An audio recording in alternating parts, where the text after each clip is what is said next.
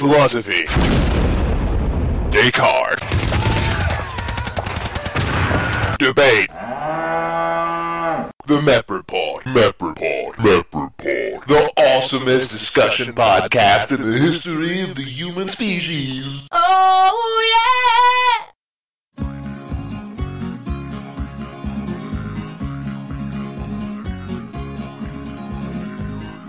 Let me tell you of an interview with an old man emu. He's got a beak and feathers and things, but the poor old feller ain't got no wings. Aren't you jealous of the wedge-tailed eagle? I'm. Well, the eagle's flying round and round to keep my two feet firmly on the ground. Now I can't fly, but I'm telling you, I could run the pants of a kangaroo. But. He can't fly, but I'm telling you, he can run the pants of a kangaroo. All right, in that case, welcome to Mep Report number Already go. 145. No, start the show. January Right, 11th. start the show. 2016. The show has been started. You cannot stop the madness. You can't stop the show either. Happy New Year, everybody. Happy New Year. Picture confetti. Uh, picture, uh, you know, the ball dropping, the whole business. It's it's officially, as we're recording this, the first show of 2016. So, gentlemen, let me be the very first to, uh, to uh, the very first in this recording You're to wish you the first. And let, let me be the first to wish everyone listening a happy Ides of March. Because I know, right? that is when you're listening. um, no, I imagine we'll get this up by February. I think that's a pretty safe bet. I think I think February is fairly safe. So we will we will do that. So uh, yeah, so happy New Year, guys. And uh, before, and I guess I want to ask before anything else, um, I want to ask Story, what was the final Yes. number? Because I haven't checked on Facebook, and so I wondered what the final really? Luminaria number. I, that's was largely because I'm never on Facebook, so it's a lot easier. 223. I'm sorry. The roll 1223. That was number. Twelve twenty three. I thought you said 223, and I thought that you'd like had a sprained ankle in the middle. I know. of the That's what I thought he No. said too. Oh, 1,000. 1,000 was hanging there for a while. One thousand two hundred twenty three. One thousand two hundred twenty three. Which it was, which it was observed shortly thereafter. Really should have been 1224 because the day that it is held is Christmas Eve, which is 1224. Mhm. But I, I didn't think about. it. Well, it's fortunately for you, like, you don't really pay attention to things like milestones and and Plus, symbols very and simple. Your so- fingers have been ground off by sand at bag work. exactly. So this breaks your record, your previous record by how it much? does by about a hundred. Uh, Wow. Not not a shattering of the record, just an, an edging, an edging of the record. An edging Can I ask the a record. question? At, at this point, knowing that you're attempting to beat your own record every year, do you find Yes. yourself, uh, no pun intended, uh, sandbagging at the I end was just- of your? Uh, God damn it! I was gonna build. it. I was gonna say no. I don't do that. That would be sandbagging. and you know why? Because he's got Uh, it in the bag. Yeah. yeah. What's up? But Terrible seriously, Puns? do you do that anticipating no. next year? Well, no, because I beat the last last year. I did it by like 500. So I like if I'd wanted to build up, I would be going like 50 or 100 at a time. This year, I was actually not totally attached to um to breaking the record. I was like, yeah, we'll do like a thousand to 1200 so somewhere in there. Maybe we'll get the record. Maybe we won't. I wasn't like you know. I mean, I was motivated to do it, and it's exciting, but I wasn't like you know must get record. So. Mhm. Um, and I haven't broken the record every year that I've done it. There have been a couple years that I've sort of, you know, backtracked a little bit. The weather is also a major factor. So the weather actually was somewhat miraculous this time because wind is the worst po- possible thing for luminarias. I can't imagine why paper uh, bags it filled with fire 25 mile an hour average. would not go well with wind. Yeah, no. yeah. That's just the well, second part, on which is the floating Chinese lantern Yeah. show. right, right, right. right. yeah, exactly. No, and that's happened before, but uh, but both the day before and after Christmas Eve were 25 mile an hour sustained winds, but uh, it was only six miles an hour on Christmas Eve itself, so we got very lucky. Wow. It's very exciting. Yeah, Weren't there also massive blizzards going on in Albuquerque at this time, or was that not? uh, yeah. It snowed very heavily two days later on the 26th. Uh, we got like we were supposed to get like a foot or six inches or eight inches or something. We got like three or four, which is still a lot for Albuquerque, but it wasn't anything. Lubbock, which never gets snow, uh, which we drove through back to New Orleans. Uh, we went through Austin, and we went through Lubbock, and we actually had to stop for the night in Lubbock because they gotten a foot and a half, Hmm. and Wow. the the entire town was just frozen solid. Like nobody knew what to do with snow. There there aren't even plows in Texas. Like they had to ship them in from somewhere else. And it proves that global totally- warming is not a thing because it was cold. So therefore, the the planet as a whole cannot be warmer if you were individually cold that night. You can go back to Fox News. Greg. Says man throwing a snowball in the House of Congress. Yes, James James Inhofe, the clown. Um. So okay, well that's cool. So now now I also want to ask: Did you get did you get the news coverage? Because I feel like part of the issue here, as we've been no, talking my about. guy. Yeah. Yeah, no, I was just going to say, like, we, we- you know, I know you have your own connection now with with local news, but I feel like in our sort of desire, as we talked about a few shows ago, of wanting to be on Russia Today and stuff, we need to continually expand the base. So I think I think we need to kind of have you featured more often on like BBC or or just you know, kind of like international presence. I think is really significant. Maybe make it Olympic sport. You know, things like that are part of what we need to do here. Yeah, my guy moved to Portland is the problem. So uh, I did Like not the have my Luminaria beat guy at the local news. Yeah, he was he was my designated reporter. I mean, my connection. I'm sure I could have called people up again. I was really just sort of underprepared for this year in general. Like I had to do all the bag folding in New Orleans because I got in much later because I don't have an academic job anymore. So my job, like, I had to work closer to Christmas than normal. So we got in and we drove because gas prices are basically negative right now. Like they pay you to take gas Yep. away Yep. because that would be great. And and airplane prices have not changed at all. Even though when all of the plane prices were skyrocketing, they told us it was because fuel prices are so high, we have to raise the rates, and they haven't down like a penny, and even though gas is down by you know seventy five percent. So yeah, so that's uh, so we drove, and so that took up some time also. So I didn't do a lot of the prep work of you know I was gonna write to Reed Candle Company and try to get them to send me free candles or at least wholesale candles. Didn't happen. There were a lot of things on the to do list that just kind of ran out of steam because I've been been working a lot, but uh, but still got the record. So yeah, Yeah. So no, my guy, my guy will be in New York and probably, you know, I figure he's got like five or seven years. He's climbing the ladder. He'll probably be a national figure before it's over. You know, he started out in Nebraska, worked two years in Nebraska, did two years in Albuquerque. He's in Portland now. He'll probably go to like Chicago next, and then New York. He's York. definitely upgrading cities. I agree. Yeah, yeah, we'll to exactly. We'll get to New York, and then then at that point, I can call him up and I can be like, "Hey, you know, I'm like, I have this connection with this person who did luminaries." He's like, "Wow, awesome! Do you do stuff like that?" And I'm like, "No, I don't do luminaries, but I just want to tell you that I know this person." Yeah, And exactly. then, then we'll just sort of awkwardly sit there in silence, and then I'll say that this has been good talking to you, and then I'll I'll hang up. So that's that's how that'll go. I like Um, that yeah. that narrative that just one day he'll be in a national news studio, just hard up for a story, and he just like racking his brain. He's like, "What do the people want? It's like, what do they want? Luminarians.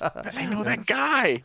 Well, because you got to remember, right? Like the way that this narrative works is that he gets he gets everything he ever wanted, and then he realizes, big twist, it wasn't everything he ever wanted. And what he really loved was doing the human interest stories of the luminarias back in Albuquerque, and and you know, This is the romantic comedy life of is this news romantic reporter's comedy, life. yeah. right? Exactly, exactly, exactly. And then he once he learns that, he stops having to repeat every day, and he gets to date Andie and then he MacDowell just for the rest of tears his his microphone off and starts running to Albuquerque. Right. I always and he hikes there to the to the music behind really him. And there's sometimes you know what you really want. Is some independent s- song. This is story is like the equivalent of like the ice cream shop in Groundhog's Day, just something exactly. that Bill Murray enjoys doing, but after he does it a hundred thousand times, he learns the real value of He it. He learns the real value of it, and then he gets to date Andie MacDowell. And let me tell you, vintage Andie MacDowell Groundhog Day was was not a bad person to want. I mean, at the time, you know, Hot.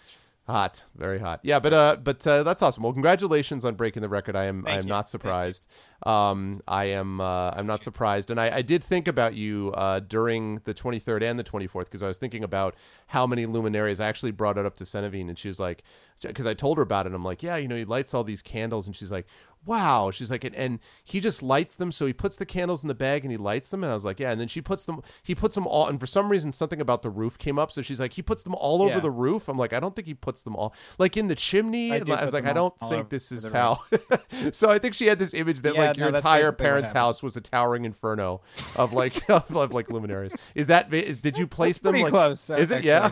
yeah, they're all over the roof. There's like 300. Because normally, so the the other big setback that I had this year was that because it was so windy the day before. Normally, I do the roof layout on the 23rd, because the roof layout takes a lot more time and is a lot more fiddly. and um, you don't want to rush things on roofs. Just in general in life, it's not a great Yes. idea. Yeah. So, um, yeah. So, but it was too windy, so I had to do all of the roof on the 24th also. So I had to take them all up at once uh, beforehand, and it was about 300, 350 on the roof. So, Wow. so a lot of them go on the roof. There's a lot on the roof and, and on the chimney. Not in the chimney. That No, would not work. that- but, that uh, wouldn't on work. The chimney, definitely. so do you know those? Uh, do you know those uh, mailmen? Have you ever seen them where they're like in the back room and they're just like flinging envelopes into slots Yeah. with uh, robotic efficiency? That's how I picture Story setting up the Luminarians. Yep, When yep. he's just like throwing bags of fire and they're landing perfectly in like different parts of the And- property. and they're all set. They're all set to the music from the Warner Brothers cartoon that would involve the factory, which is the Yeah, dun exactly. dun dun dun dun dun dun dun dun dun dun dun dun dun. Yeah, it is. It is as far from this as you could possibly imagine. It is. I, I have a stick out there to precisely measure the distance between them. It's a very long and exacting process. So Somehow How I actually believe take- that's true. I really do believe that's true. I believe no, what you just said is much more true. Totally true. I'm than uh, I'm not setup sure. time versus placement time versus enjoyment time? Um. Well, the enjoyment time of the entire audience is infinite. So, Ah. uh, no. Uh, so let's see. Creation Russ. time. Well, you you start you start folding bags like a month a month beforehand, and then setup starts. Well, you have to make them. That's probably the better part of two days. Then layout is normally a day and a half, but crammed it all into a day today, and that's from basically dawn till dusk. I was gonna So say, is it normally- 24 hours of lay bag laying, or No, no, like no. it's a day? No, Okay. no, no, no. Daytime. Normally, it's It's, like a montage. The sun goes down and he's laying bags, and it comes up the next day, exact same spot. He's still laying bags. No, so today, like Well, how long year, did the candles last? fifteen hours. Okay.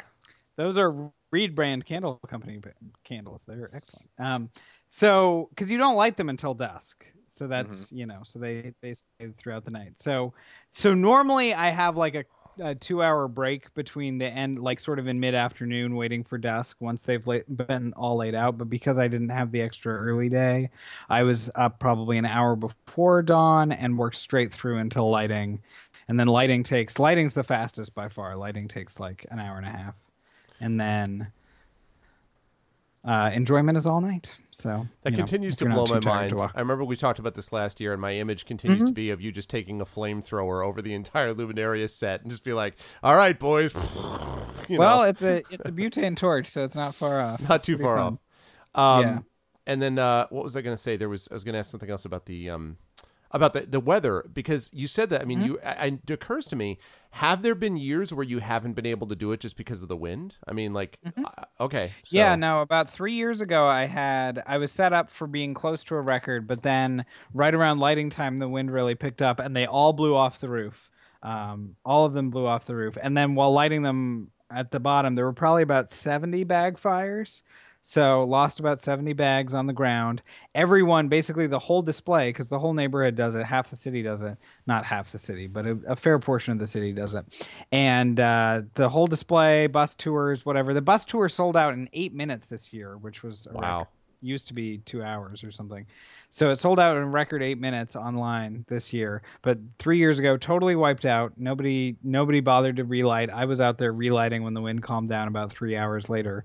So I ended up having maybe like 500 as a functional display, which is pretty paltry for me. But basically, at other places you were lucky to see like two bags that were still lit because when the wind kicks up at lighting time, that's the worst because that's when the flame is highest and then it's most vulnerable to actually flaming out. So Is there ever like a fire inspector who's like, um, you can't like? I just No. had this image like dry conditions, fire, wind. I don't know. I, No, it's like um I mean people lose bushes sometimes. I don't think anyone's lost a house in a really long time, but you know.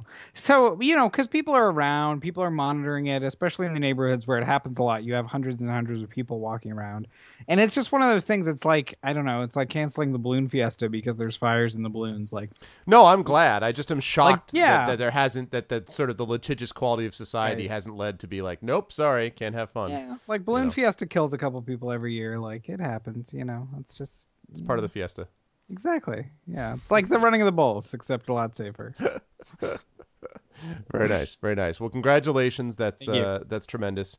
Um, and uh, so and so, were you back in New Orleans by the time the New Year hit, or were you? Uh, I was there? in Austin for New Year's with a few Ah. friends, and then uh, we actually had my uh, my good friend Fish, who I've talked about at times on the show, Mm-hmm. was in from London. He and his wife, and they were going to fly from Albuquerque to Austin, but because there was snow in Albuquerque and tornadoes over half the country and all sorts of madness on the 28th or 29th whenever we left uh, they ended up we were an hour outside of albuquerque driving to austin separately from them and they called us and had us turn around and come back and pick them up so we crammed four people's luggage for a two week trip theirs being from the uk and the four of us into the mighty prius so outstanding. it was a squeeze, and then we ran into ice in Lubbock and had to stop. But uh, but yeah, it was it was a it was an adventure. So Very of the the kind of adventure people don't have these days, and their overplanned GPS lives. So That's it's good. it, and they're and they're and they're the lesser for it. That's good. That's good. I agree. So, uh, Russ, how was your New Year? Uh, it was fine. It was pretty low key. I learned this year that LA people who celebrate New Year's by watching something have to watch the New Year's, uh, the New York Times Square No, only idiots later. do that. You should never stand for I'm that. like, That's the Why worst are we watching something that's 3 a.m. Eastern right now? I don't understand. That is that's that's the going celebration that you mark your, nothing your calendar makes by. me angrier than people doing that. I have I have seriously had Does this have anything to do with how long- much you hate New York City as a whole? Like, I can't imagine. I mean, so that is the, only the second largest factor. The largest factor by far, dwarfing that, is how completely self defeating it is to be observing a moment in time that is literally entirely about the passage of an actual moment of time on a tape delay. That makes no oh, sense. Oh, oh, tape delay. Yes, okay, I'm with you on no that. sense. See, I was seeing it live, so. Oh no no no no no! It's fine for the East Coast. If you're if you're in Eastern time, feel free to watch the ball drop. That's fine. Yeah, the tape delay is no stupid. problem I agree with that. Yeah. I'm saying if you are in Pacific time or Central time or any other time on the planet and you're watching the ball drop as an event, as your way of counting down the New Year's, I will hunt you down. Well, the fr- thing I've never understood is why can't you just count down the time to your no, own this really time? makes me angry. Like, like leave out the tape delay. Why can't you just count down the time for It's your own time? What name things that could make a pacifist go rogue? Like uh, No, I- you- genocide, torture, celebrating New Year's on tape. delay. You watched on tape delay, roar! I, I seriously, I have ruined people's New Year's over their desire to do this by how angry and like frustrated. Stop having fun, but they're Yeah. about to start counting down. Shut it down. no, it already No. happened. It happened three hours ago. I will kill you. The only time that we actually did that when I was out um, in Seattle celebrating this was the year 2000 because it was fun to actually watch all the, if you remember all the idiocy about the Y2K bug and how Oh, it was going to yeah. destroy everything. So we got to watch as time zone after time zone changed over and did not collapse into anarchy and destruction. And like, I even remember Geraldo Rivera reporting on it and being very depressed that like apparently all society hadn't collapsed with the advent of 2000. So that was kind of amusing to watch people be proven wrong over and over and over again. But watching something on tape delay is intensely stupid. Yeah, I agree. I mean, I don't I don't know that I'd get angry about it, but it's it's definitely dumb. Um, and I just don't understand it. Like, it's not like LA isn't a large enough city that it couldn't do s- cool stuff on its own. Why can't it have its own its own ball drop? You like, I mean, think Lots of cities have cool stuff. Yeah. Seattle used to have the elevator go up the Space Needle. yeah, I remember that. Yeah. And they have and the yeah. fireworks off the top of the Space Needle. I've seen that. It's good. Great. Why not do that? I don't get I don't get what the big deal is about the ball dropping. You know, I for other people. For me, I and despite the fact that this is a, like a lifetime uh, tradition, but yeah, just the fact that you're celebrating anything and then you have to turn on the television to be informed about the thing that you're celebrating is somehow offensive to me. Yeah, I'm just like, look, we we have watches, we have timepieces, we have phones that tell time. We know when the new year happens. We don't need, uh, you know, the ghost of what's his, Ted Clark, Dick Clark. Dick, Dick Clark is no There. longer there. Yeah, Ryan Seacrest now. Yeah, Yeah. they the ghost of Christmas future to tell us what year it is, What year is it, Dick Clark? How exciting the first eight seconds of the new year is going to be based on the outfits of the people. And like, I don't understand the whole thing. And let me tell you, the crew that does this every year gets weirder and weirder and weirder. Like the latest crew was like I recognized Carrie Underwood and I recognized Jenny McCarthy and Ryan Seacrest. And then there were a bunch of people I did not recognize at all. There was like this one dude who looked va- I guess he was a rapper of some kind, but he basically just seemed to be on stage to be like sort of to have like a bottle of something and then to be taking selfies and Oh. and be, so they'd I be like saw Carrie that- Underwood, what do you think about this? And he's like, ah. I was like, I have no idea who this is. Who is He had that? nothing to say either. They're like, No. any comments about the new year? He's like, yeah, it's so new and uh, year. It's, it's a year, yeah. Uh, selfie. I'm like, who are you? Like, who who is this person? Um, but yeah, yeah. So, uh, so okay, so it was low key. So you did the flip on the TV thing, and what else did like? Well, we'd already done our traveling um, about a week before Christmas. We went to Florida and Right. Georgia uh, to visit family peoples, and so we uh, we spent.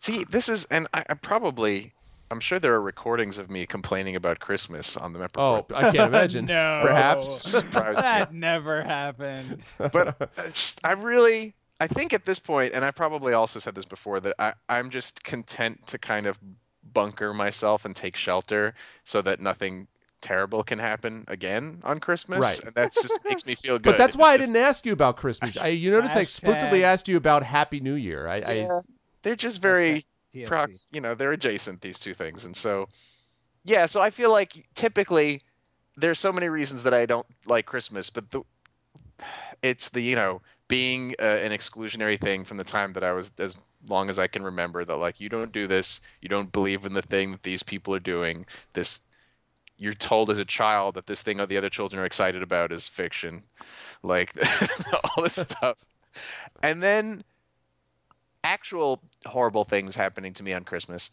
as an adult, and so now I just and then as an beyond the bunkering down, it's just the I enjoy like I'm happiest in life when I feel like I'm being productive and I'm engaged and I'm doing the things I like, and I can't do any of those things during the holiday season because everyone is hunkering down in a bunker doing whatever Christmas things that you do, presumably traveling or whatever, and I'm just like I can't do shows. Nobody, there are no shows. I can't go do anything. Just sit here.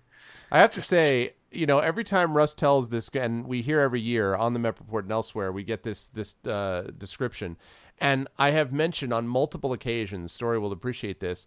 Uh, and still, Russ continues to forget the time that we played um, Golf on New Year's Eve because I was because I was sick, I was in Seattle sick as a dog, and so Clea and my wife, uh, well, you know Clea, Clea, everybody knows Clea on the Met Report. Uh, Clea and um, uh, her mom had gone over to see the relatives in Eastern Washington, and so Russ and I ended up playing Ponga golf, like to sort of ring in the New Year, and that never gets brought up. You would think that that would stand out as a moment of of wonderful. Honestly, exciting- Yeah, how did that I'm not sure- compensate for years of disappointment? Exactly. in Like the that's what I'm saying. Russ? That's what I'm saying. Um, yeah. I'm sure that that was one of my top five. No sarcasm at all. Probably, top five yeah. New Year's as ever, Oh my god. easily. That's all Um, you really need to know. Oh gosh. Uh, Ponga.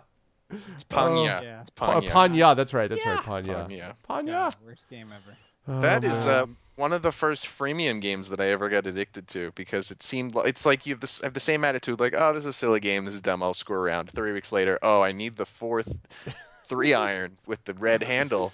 It's only oh, it's only five thousand points, or I could just Yep. buy it for seventy five cents. Yeah, that's Yep. my time is worth this much. Yep. Cash in. Oh, now I'm personally invested in this game with my own money.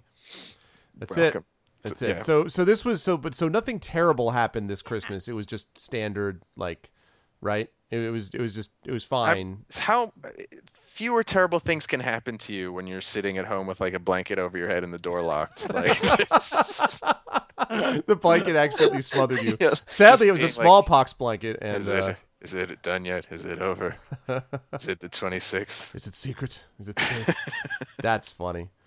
Oh man. Okay. All right. Well, you well, well, you guys were doing that. I actually had one of the more busy happy uh, New Years I've had for a while, uh, involving. Uh, we went to um, to friends of ours, basically friends of uh, my daughter Senevine, her class.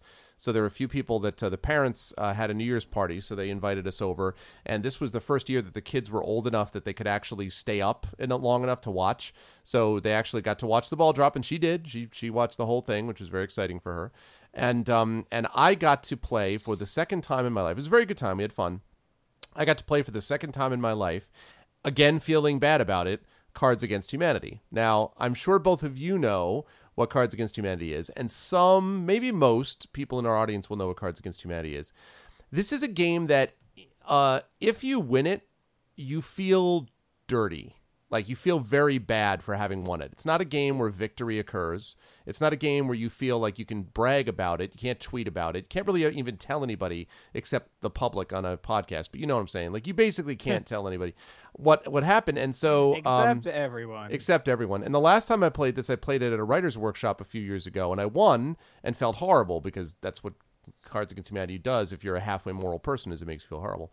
Um, so I got a chance to do that again, and it was interesting to see sort of insight into the lives of my daughter's friends' parents um, and the things that they that they decided to put together in Cards Against Humanity. So that was that was an amusing experience. I also played a, a round of Werewolf with them, which was moderately successful, although I think they were not 100% sure whether they were comfortable getting into the mindset that werewolf requires. And you know I, I i feel like the next time they'll be more likely to be into it but they were there was a little bit of a you know learning curve. I had to introduce them a comfort curve if you will that i had to bring them into. So um but otherwise it was it was a nice uh, it was a nice new Have year's. you, have you heard about Cards Against Humanity's various marketing stunts over the years?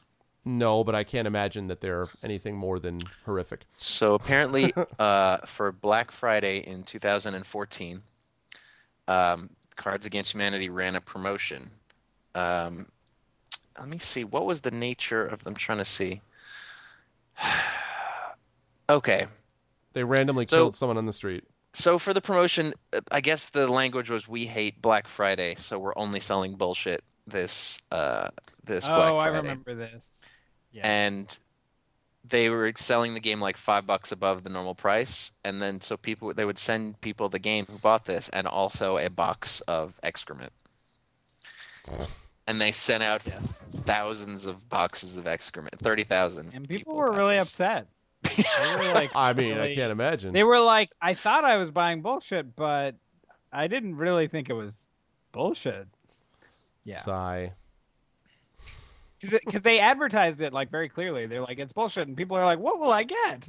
Um, yeah, they got shit. Literally, that's true.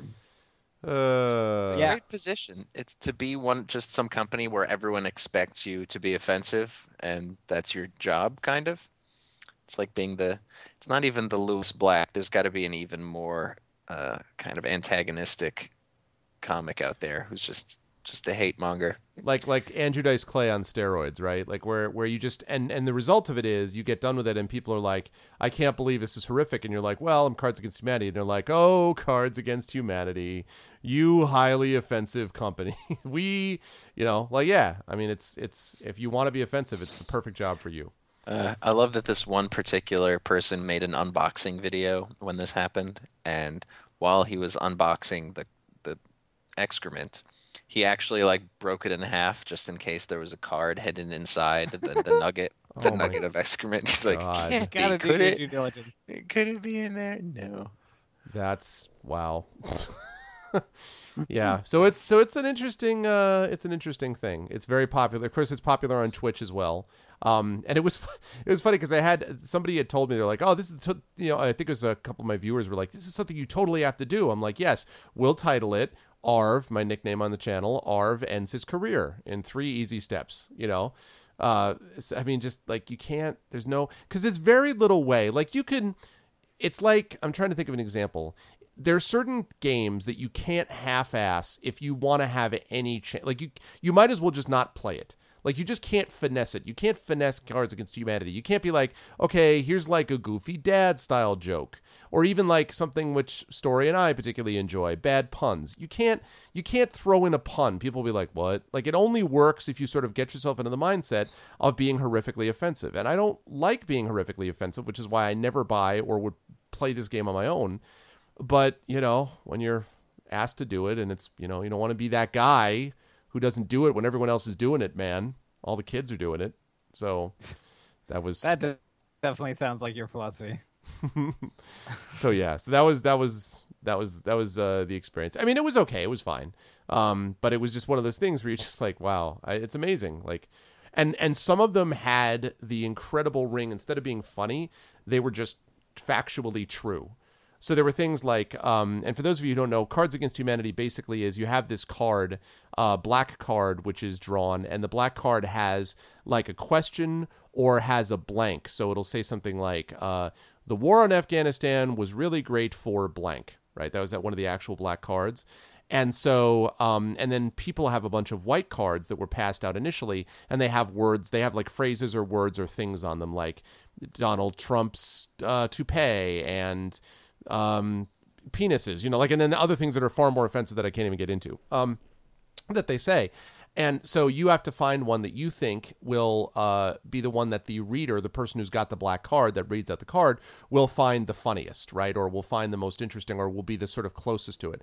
So in the case that I gave you about the black card, the Afghanistan one, the cards that came out were things like the war in Afghanistan was great for explosions, was great for dead babies, was great for oppression, and what like and we, and there she's reading about like the reader's reading them out, and we're like there's no laughter. We're just sort of nodding. Like every single one is like was you know was good for hurting national relations. Was good for like I mean everything. We're like that's hilarious. Pretty much. Yeah. So she was like, and um, also that, Yeah. I will choose um cluster bombs, and we're like, yeah, let's go on. Like it was really, it was just, it was just truth. It wasn't even funny. It's just like, okay, that's yeah, there you go. It was not. You needed for something like that. You needed like you know. Johnnie Cochran's glove, or you need some, you need something that's terrible. But you needed something that was like completely off point. point, and instead we just got a lot of stuff that was just true, just by definition. And so that occasionally happens with it as well. But anyway, um, but it was still fun hanging out with them. But man, Cards Against Humanity, man. And and then there's a common bond, right? Because if you've done that with people that you're going to see again, and clearly I'm going to see these people again, you you sort of all look at each other and you're like, hey, hey, what's going on? Not too much, because you know that they know that you know that we all know what we did on New Year's Eve.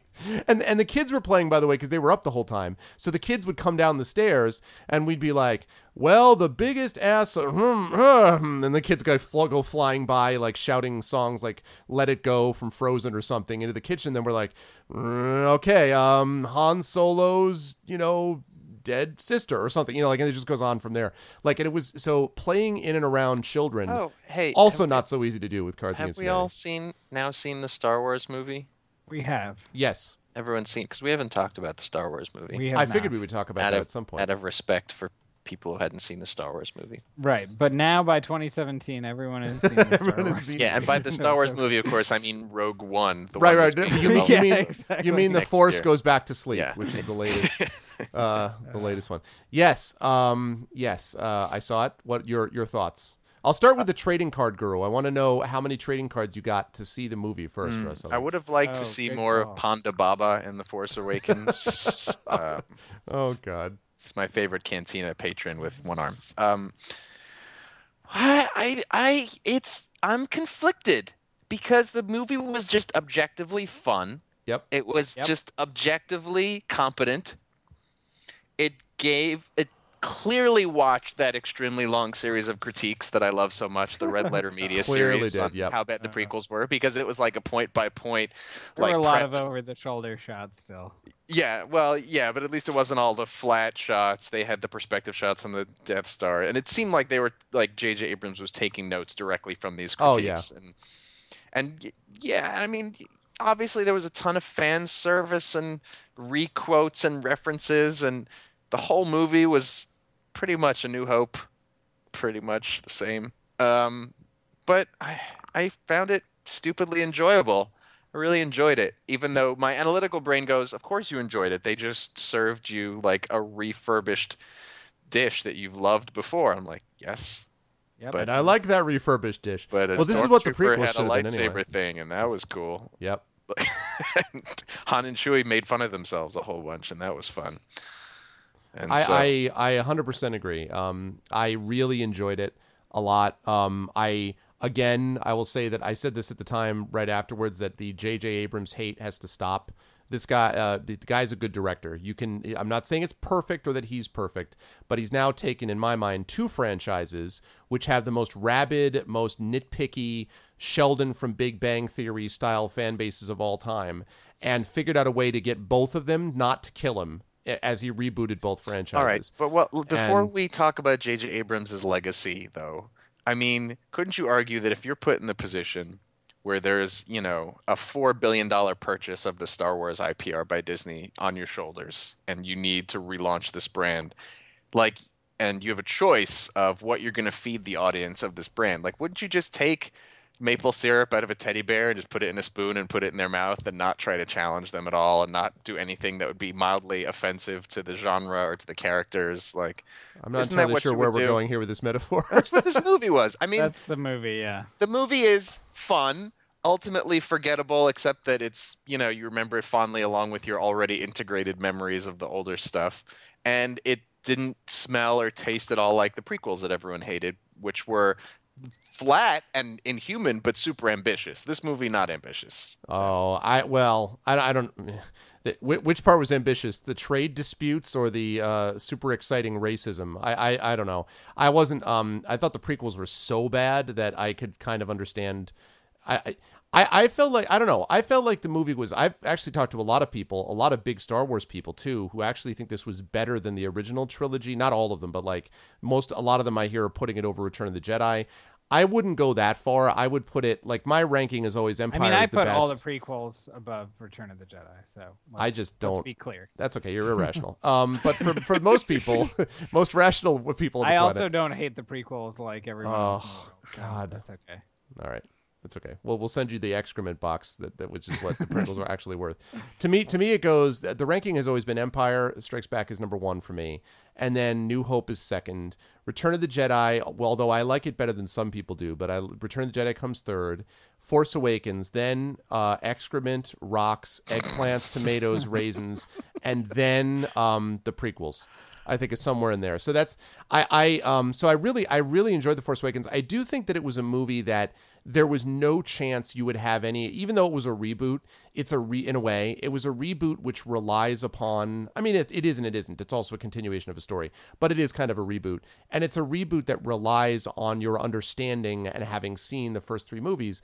But at this point my attitude to that was sort of like listen if you've never seen any of the movies like if you don't know anything about Star Wars, are you going to go see this film? Because I feel like I, I feel like A it's lot such a did. part of the cultural Yes, lexicon if at this point. My A lot of girlfriend, people you did. will.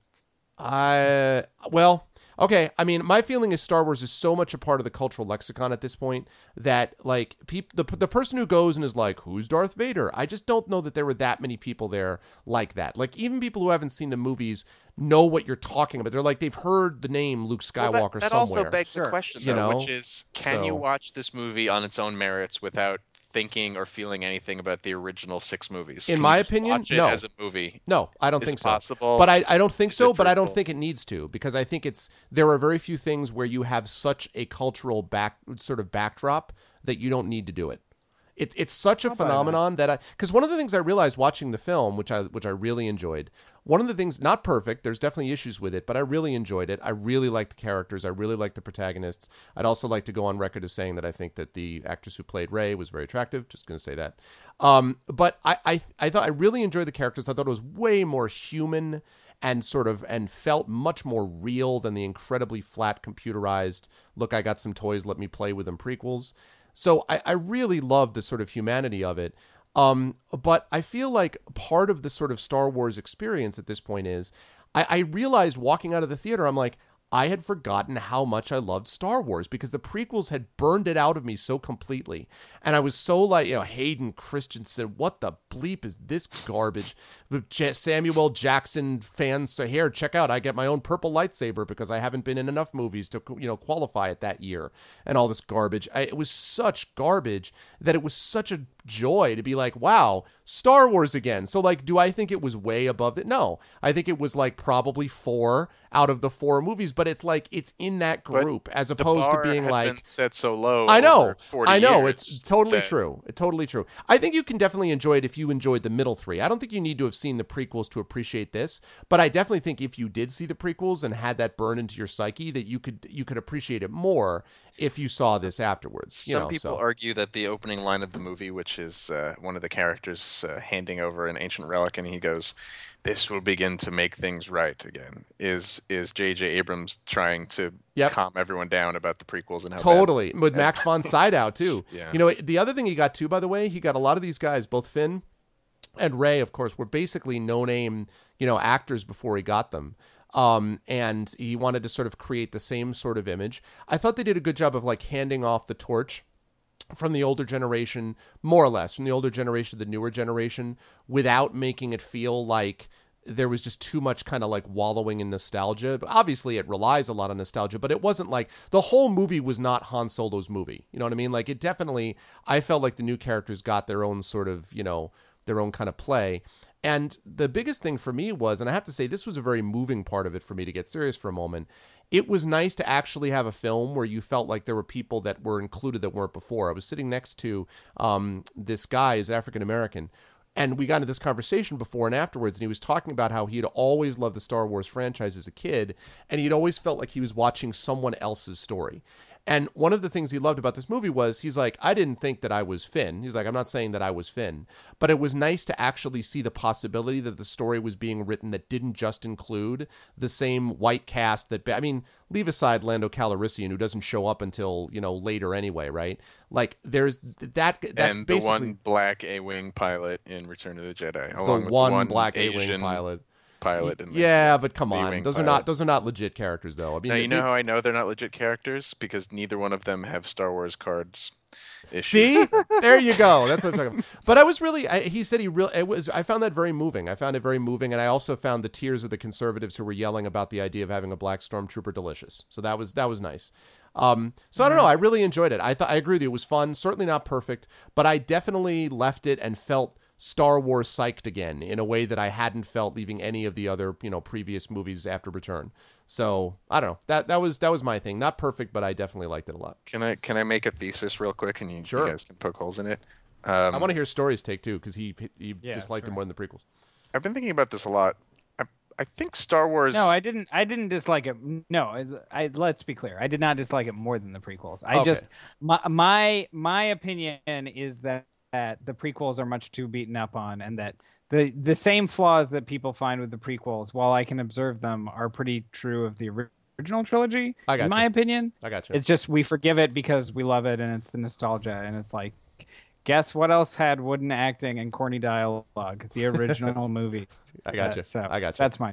gotcha.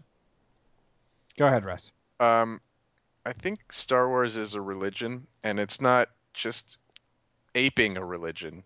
I think that it over you know a few decades has become like the predominant religion of most secular Americans and possibly people from around the world. And you know, not only because I, I well, I, I was I was waiting. I was like, will he limit this at all? No, no, he won't. no, I think because it's you know it's based on monomyth. Uh, but- Right. Well, let's say take what are the aspects? How do you define what a religion is? Right. You have maybe you have a deity, maybe not.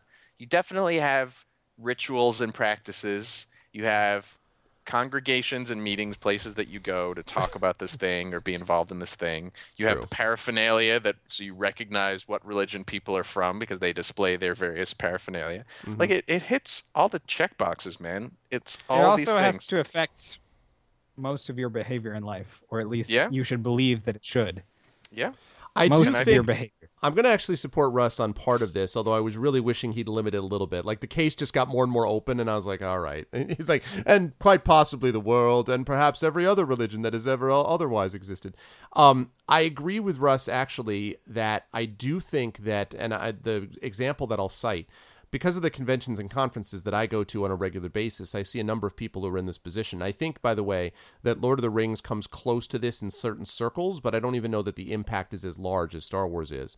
Um, I do think actually that the impact of Star Wars has been so great on many people, not just a few, that it actually has literally impacted a good significant portion of their behavior. Like I have a guy that I know is a friend of mine, a writer friend of mine, who named his kid Anakin and his second kid Scout and named them both not just because of the movies, but literally like said that part of what got him through because his son Anakin has been through a very difficult had like had a very difficult birth and like there was a question of whether he was going to live, a whole bunch of stuff. And like during the darkest portions of this guy's life, he said that literally Star Wars saved him, not just as oh I really like this movie, but like the philosophies, the principles, the right. And he would classify himself pretty clearly as an atheist, I think but the movie really had this impact. And as a, I mean, I'm probably a little bit more of a Star Trek guy than a Star Wars guy, although it's pretty close. I'm, I'm, I might be Star Warsy more. I don't know. It's very close. But regardless, I, I see the impact that Star Wars has had on a larger section of the population. So I actually agree that there's something to this on your part, Russ. Although I don't know about all around the world and All right, through universes unknown, America. but Let's say I think that Star Wars is currently the most compelling worldview for more, uh, as many or more people than Christianity. I think people pay lip service to Christianity because it's part of their familial traditions, and obviously there are people who are true believers who are actually devotees. But I think there are just as many Star Wars devotees, and a lot more people who like Star Wars genuinely, even if they don't consider themselves a zealot for Star Wars. But like that number of people, I think out outweighs the actual religious. Don't you see them unifying though? Don't you see them unifying in some regard? That like there there are a lot of people who unify their own sort of religious experience with the Star Wars experience and tie them together. I mean, I've I've seen many Christian sort of interpretations of Star Wars, and Well, and like I think and obviously Buddhist interpretations and others. But I'm just saying, like you know, I think it's certainly within the interest of uh, churches to co-opt as much Star Wars language and motif as they can. please open your lightsaber to Psalm number down, five. Star Wars is on the way up, so they want to grab. You the don't think any of it is going the other way, Russ? That maybe and there lo, Christ figures written into Star Wars. Well, so what? The before- Egyptian would be like, "Come George on, Lucas is like- Christians. Are you really putting. Egyptian characters in your New Testament, Christians? And really? lo- Isn't this just Horus all over again? Baba the Come Hutt on. did say to his flock, "Uba dibaka zaboga ha ha Yeah. ha ha." I'm- Look, there are common elements, and this is the the Joseph Campbell influence on the original script of A Yes. New Hope, which is that he put these very generic um, monomyth aspects that you have a descent into the underworld, and that you're killing threshold guardians, and you learn and you return home as a conquering hero. Like Right. all the hero's journey stuff is in there, but that's common to almost every religion on the planet. So yet more evidence that Star Wars is just following that same rubric to be what it is, which is a religion. Well, I mean, also that you know, great storytelling tends to follow certain recognizable patterns. You know, so that's why people don't get being like, "Oh God, Romeo and Juliet, more love." You know, like I mean, like star-crossed love is a great story story engine, and uh, the monomyth is a great story engine. I would point out that although a lot of people like to sort of shove the Joseph Campbell thing into the Star Wars mythos, uh, sort of, but you know, there's lots of adjustments to it. I don't know that you can make an argument that Luke, in quotes, returns home. You know, he goes back to his dad, but I don't know that that means he doesn't go back to Tatooine. He doesn't go He back does to in, uh, in Return of the Jedi. He's back at Tatooine.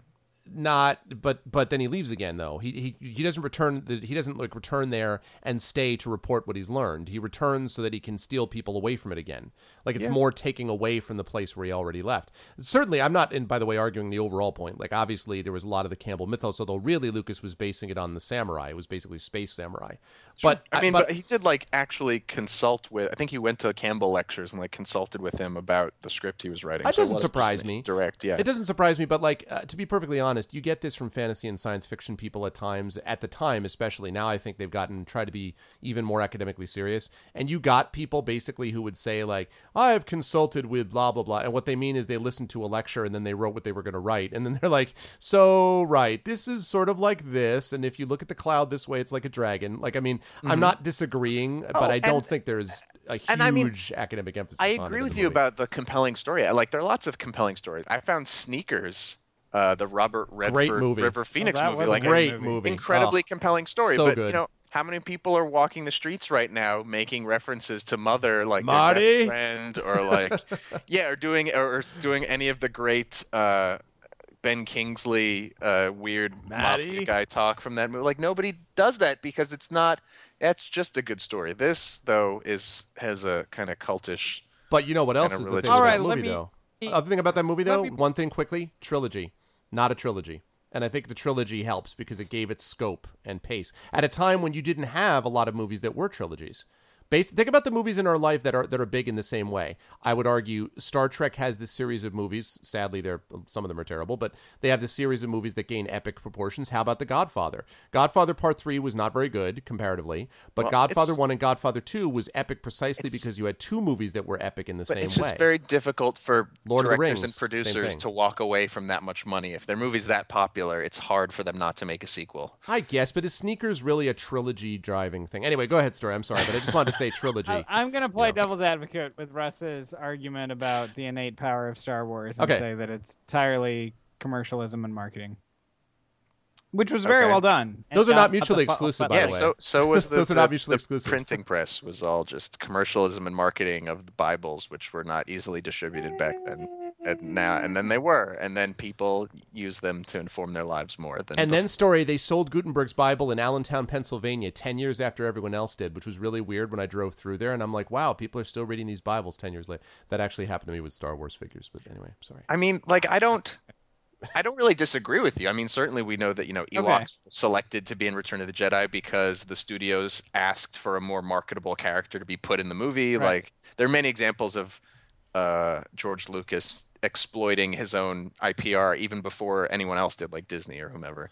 Well, Um, and by the way, can I just say, part of the impact of this movie, I was thinking about this the other day. Lucas may have been more influenced, the Star Wars movies may have been more influenced by the personal life of their creator on a movie to movie basis than any series we could think of in history for the following reason. If you guys read an interesting article about this, you may know that one of the big sort of prevailing, uh, everyone knows that The Empire was not Lucas who directed it, basically, right? It was the other guy whose name I never remember, but who's yeah, who's really, really good, right? So people know that. What they don't know is that the first Star Wars movie was largely edited by the Oscar winner. She won the Oscar for this, Lucas's wife, who was this um, film student who, when he was a film student and they ended up getting married, she was basically the one who put together the edit of the film of Star Wars and was like incredibly good at it. So much so that he would go back to her. Like, for example, in the original Star Wars movie, Kenobi doesn't die. And she was the one who was like, uh, why are they going to the Death Star? There's no tension, there's no punch here. So she was able to give him, she, also, Luke, not, you know, Darth Vader being Luke's father, not his original assumption. The person who gave him that idea was his wife. So when he got divorced from his wife, wife the movies kind of went off the rails in the same way. The prequels are indicative of his super kiddydom because right at the time he had young children, which is why we get Count Flippin' Dooku, which sounds like something a three year old would make up because a three year old did, because his kids were the ones who named freaking Christopher Lee, the great Christopher Lee, as Count freaking Dooku and General Grievous. And I'm not arguing that Star Wars has ever had good names, but oh my god, Dooku? Like, and that's what happens when you have a guy whose personal life is so intertwined with like the movies themselves that, like, as good things happen to him, as bad things happen to him, we kind of got to see it played out on screen by the quality of the film. I don't know. I, I just, I haven't thought out the theory totally, but I think it's so interesting how much of his personal life really played into these Well, movies. yeah, th- that was part because he, partly because he was no longer in check by anyone. He was too powerful. No one could edit him. True. No one could say no to anything big he edit, said. yeah, so yeah, yeah. without a He'd wife or someone more who could step in. You could possibly imagine. Well, no one struck him down. So no one struck him down. Story. That's what happened to J.K. Rowling. Same thing. The latter books not as good because she needed someone to edit her. Well, but just- so so story. am- tell me more about what you think about the movies, though. What like so you said you liked no them i mean i or what? i i largely i mean i largely agree again my my opinion of all the star wars movies is flatter than anyone else's you know like and it's all pretty positive like yes there were some moments that were a little bit grating in episode one and yes episode one is probably the worst but like really i think they're all pretty fun. They're all pretty equally enjoyable. Like certainly by revenge of the sith like things are pretty good in the prequels and comparable to certain you know and i definitely am on the train that return of the jedi is not great. This movie i mean i largely agree with russ's assessment. Like i thought it was amazing. I was really really pleased with it. About an hour after i left the theater i'm like wow that was actually the same plot entirely. Um, fascinating. Uh, I've seen that movie before. But it's still Interesting. good. Still really liked it. Um, so I mean, it- you and know, it was yeah, aware of and- and I itself. mean, It was and like- I've talked yeah, to I a was lot of- aware. It's like Yeah. another Death Star. Yeah. Yes, another Death Star. Well, there's always Yeah. a way to blow it up. Don't worry. But it was aware of it though. Like I mean, as you say, like it, it wasn't it wasn't sort of like defensive in, in its sort you know, like I don't know. In I think Well, it yeah, knew that I it was mean, doing so- that. Right. I mean, I think it was just a vehicle for, you know, and and I'm torn about, about that. Like, I mean, on the one hand, I am a nostalgic Star Wars fan. I went at midnight to all three of the prequels. Like, I obviously really enjoyed being catered to in that way, and so it was really fun. But it also feels like. I don't know. It just it feels like if you were going to design and construct something that was you know just made to print money and made to placate people and put them you know if i think like when i put it in the context of what i would like to do with with my writing or my art like which is often to make as people as uncomfortable as possible to make them think it's like there was nothing i had to think about or worry about It I was all good. comfortable the whole you know it's just like this Yeah. is as far from something that i would ever make as possible even though i really enjoyed it because it was designed to make me enjoy it because you know it's kind of like someone just feeds you painkillers the whole time and you're But- like wow i'm feeling really This is really great. and it's like the- objectively i was feeling good but at a certain point it's like But you know, there's you two start but to reflect on the experience after a while and it's like that was really empty but i still feel really good But I do want to ask about that though, because I think I think you. So that's an excellent point. I'm also, by the way, very happy to hear that you guys, despite the sort of reservations, are fairly happy, like not doing the cynical hipster thing of like, no, it's garbage because all new things are garbage, and this is also garbage. Like I, I'm appreciate that. I got a couple of those, and I had a hard time with those people because it was just like, come on, man. Like it, you can certainly, you know, what you guys are doing is a very intelligent, reasoned way of looking at it. But the people who are like, this is a terrible movie because it, you know, shut up. Like it's not, it's not a terrible movie. I, I do get- think. I do think though that uh that your that your argument you're making is an interesting one, but I would I would guess I would say if you look at it from Disney's perspective, I would say Disney has been handed, right? Two major world defining franchises as far as like fandom and fantasy geekdom. And one of those is the Star Wars universe, and the other is Marvel. And this is over the last 10 years, right? So what did Disney do? Well, And what they could have when you say by handed, you mean that they specifically Oh, they bought it. targeted. Of course they did. No, no, no, no, no. I don't. I don't mean that. I don't mean that. Of course, of course they did to make. And of, of course, of course. No, no, no. I'm not going to argue any differently. Of course, but that, but that doesn't. But so what though? Like the point is, they still have pressure to perform. Now you could argue, of course, if the Star Wars franchise absolutely face plants, is Disney going to go out of business? No. But the point is, still, Disney is very conscious of its brand and of what it wants to represent, and it's very careful about sort of how it presents itself. stealing itself. your right? memories away and So- selling them back to you Oh, for God. a profit. So here, here's the point. job. My argument is this is not. I don't. They're my argument doesn't need to be pure in motive, though, to make this argument. I'm sure that there were lots of fiduciary concerns. That's fine. The argument I'm making, though, is that here they are, and they know. Okay, so we've got this franchise that basically had three you know, with with the exception of Story Clayton, like smiley face Story Clayton waves at everyone. Besides this guy, everyone hated the prequels, okay? And everyone hates the prequels for a variety of reasons. But basically, we know that we don't have a lot of chance to get this right if people are going to sort of stick with us. In the Marvel universe, it was the same thing. They're like, all right, the superhero movies, there have been some good superhero movies done before, but let's be fair, a lot of the superhero movies have had some issues with them. Witness Green Lantern, or they could go through numerous other examples, right? So what they did was they produced a relatively safe series of Marvel movies to begin with before getting to ones that I think are edgy and push the envelope. For example, Captain America Winter Soldier, which is a shockingly to me because it's being made by a big budget place, um, a shocking critique of civil right surveillance uh, you know, the sort of the Patriot state, the the Patriot Act state, all that stuff, right? Winter Soldier is an excellent movie that asks a lot of difficult questions. I think if you start the movie sequence with that, I don't know that the Avengers goes anywhere as a movie sequence, right? Certainly not to the same degree.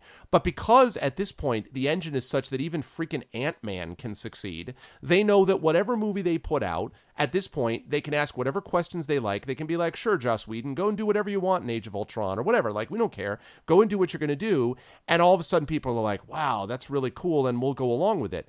So I feel like in this case, I think that the jury on what you're saying story is out until we get to the next of these movies. If the next movie is basically a rehash of Empire, well, then that's not going to work out. And I'm going to be totally with you. I'm going to be like, all right, come on now.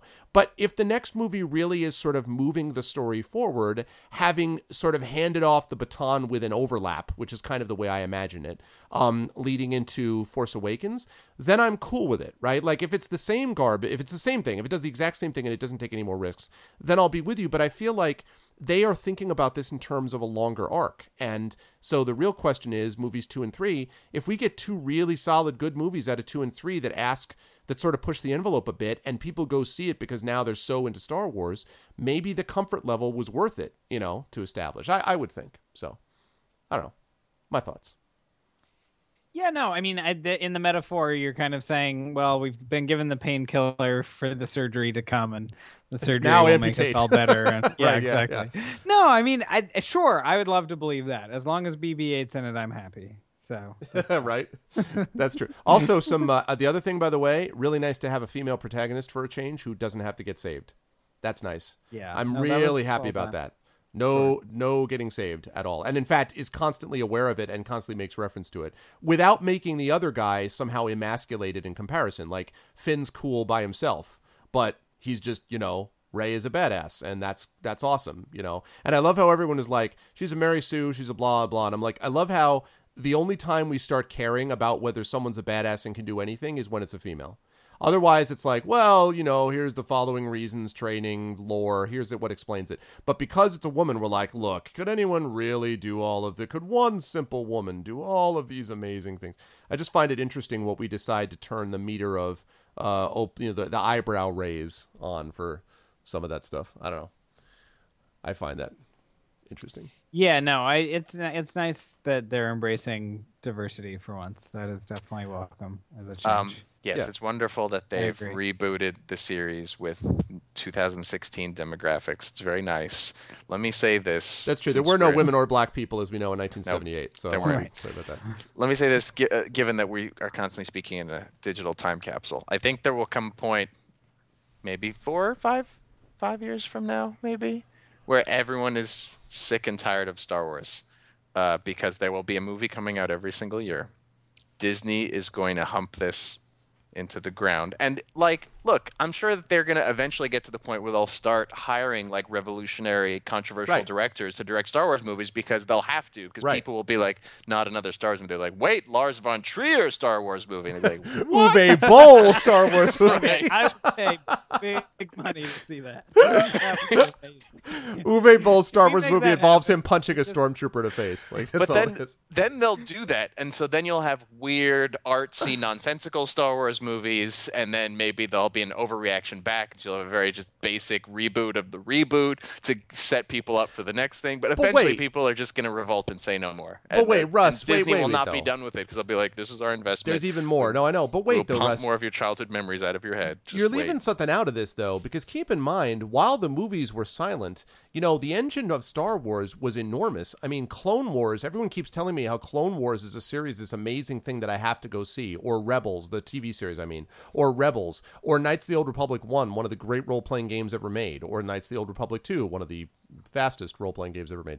No, like, I mean, you know, like different, it's Star Wars The Old Republic. Like, there's tons and tons of games and books and things like that that are not just fan service, but are done by legit people that people really like and that stuff is constant like you can't turn anywhere without any of that star wars so i agree that like you know aunt mabel in you know missouri maybe is not going to be high on star wars six years from now but don't you think the younger demographic that's like yes this is our star wars they're going to get sick of it i don't know i mean i don't think they're getting i think they're looking for everywhere they can get it because it's such a big universe that seems to have so much range for them that you know they're getting it everywhere anyway just not in movies per se but they get it in tv series who and all these maybe, other things Maybe know? it'll be like Fast and Furious, where you can just make a new movie every I year. mean, yeah. What is that up to eight, nine? Like the- Hello. you know. Hey, what's going on? Oh, that's the end for me, you guys. We've come. against my To the end deadline. of Russ's hour. You have reached the Okay. deadline. Well, Yep. it is it is actually the end of an hour, and we want to thank everyone for uh, listening to us again. We hope the force will be with you. If you want to find out more about us, check us out at mepreport.com, and uh, we hope all of you will agree with me that the prequels are hot garbage and should be sent by Cards to Humanity to everyone who likes them. Say goodbye, everybody. Goodbye. See ya. You will not be saying goodbye to Star Wars. For the last for a time long I saw old man Emu, um, da da da da da. He was chasing a female he knew, um, da da da da da. As he shot past, I heard him say, She can't fly, but I'm telling you, she could run the pace of a kangaroo.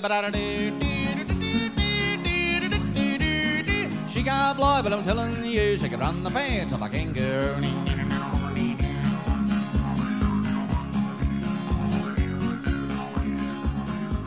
Well, there is a moral to this ditty, um ba da da da da. Thrush can sing, but he ain't pretty, um ba da da da da da. Duck can swim, but he can't sing, nor can the eagle on the wing. Emu can't fly, but I'm telling you, he can run the fence on the kangaroo. Well, the kookaburra laughed and he said, It's true.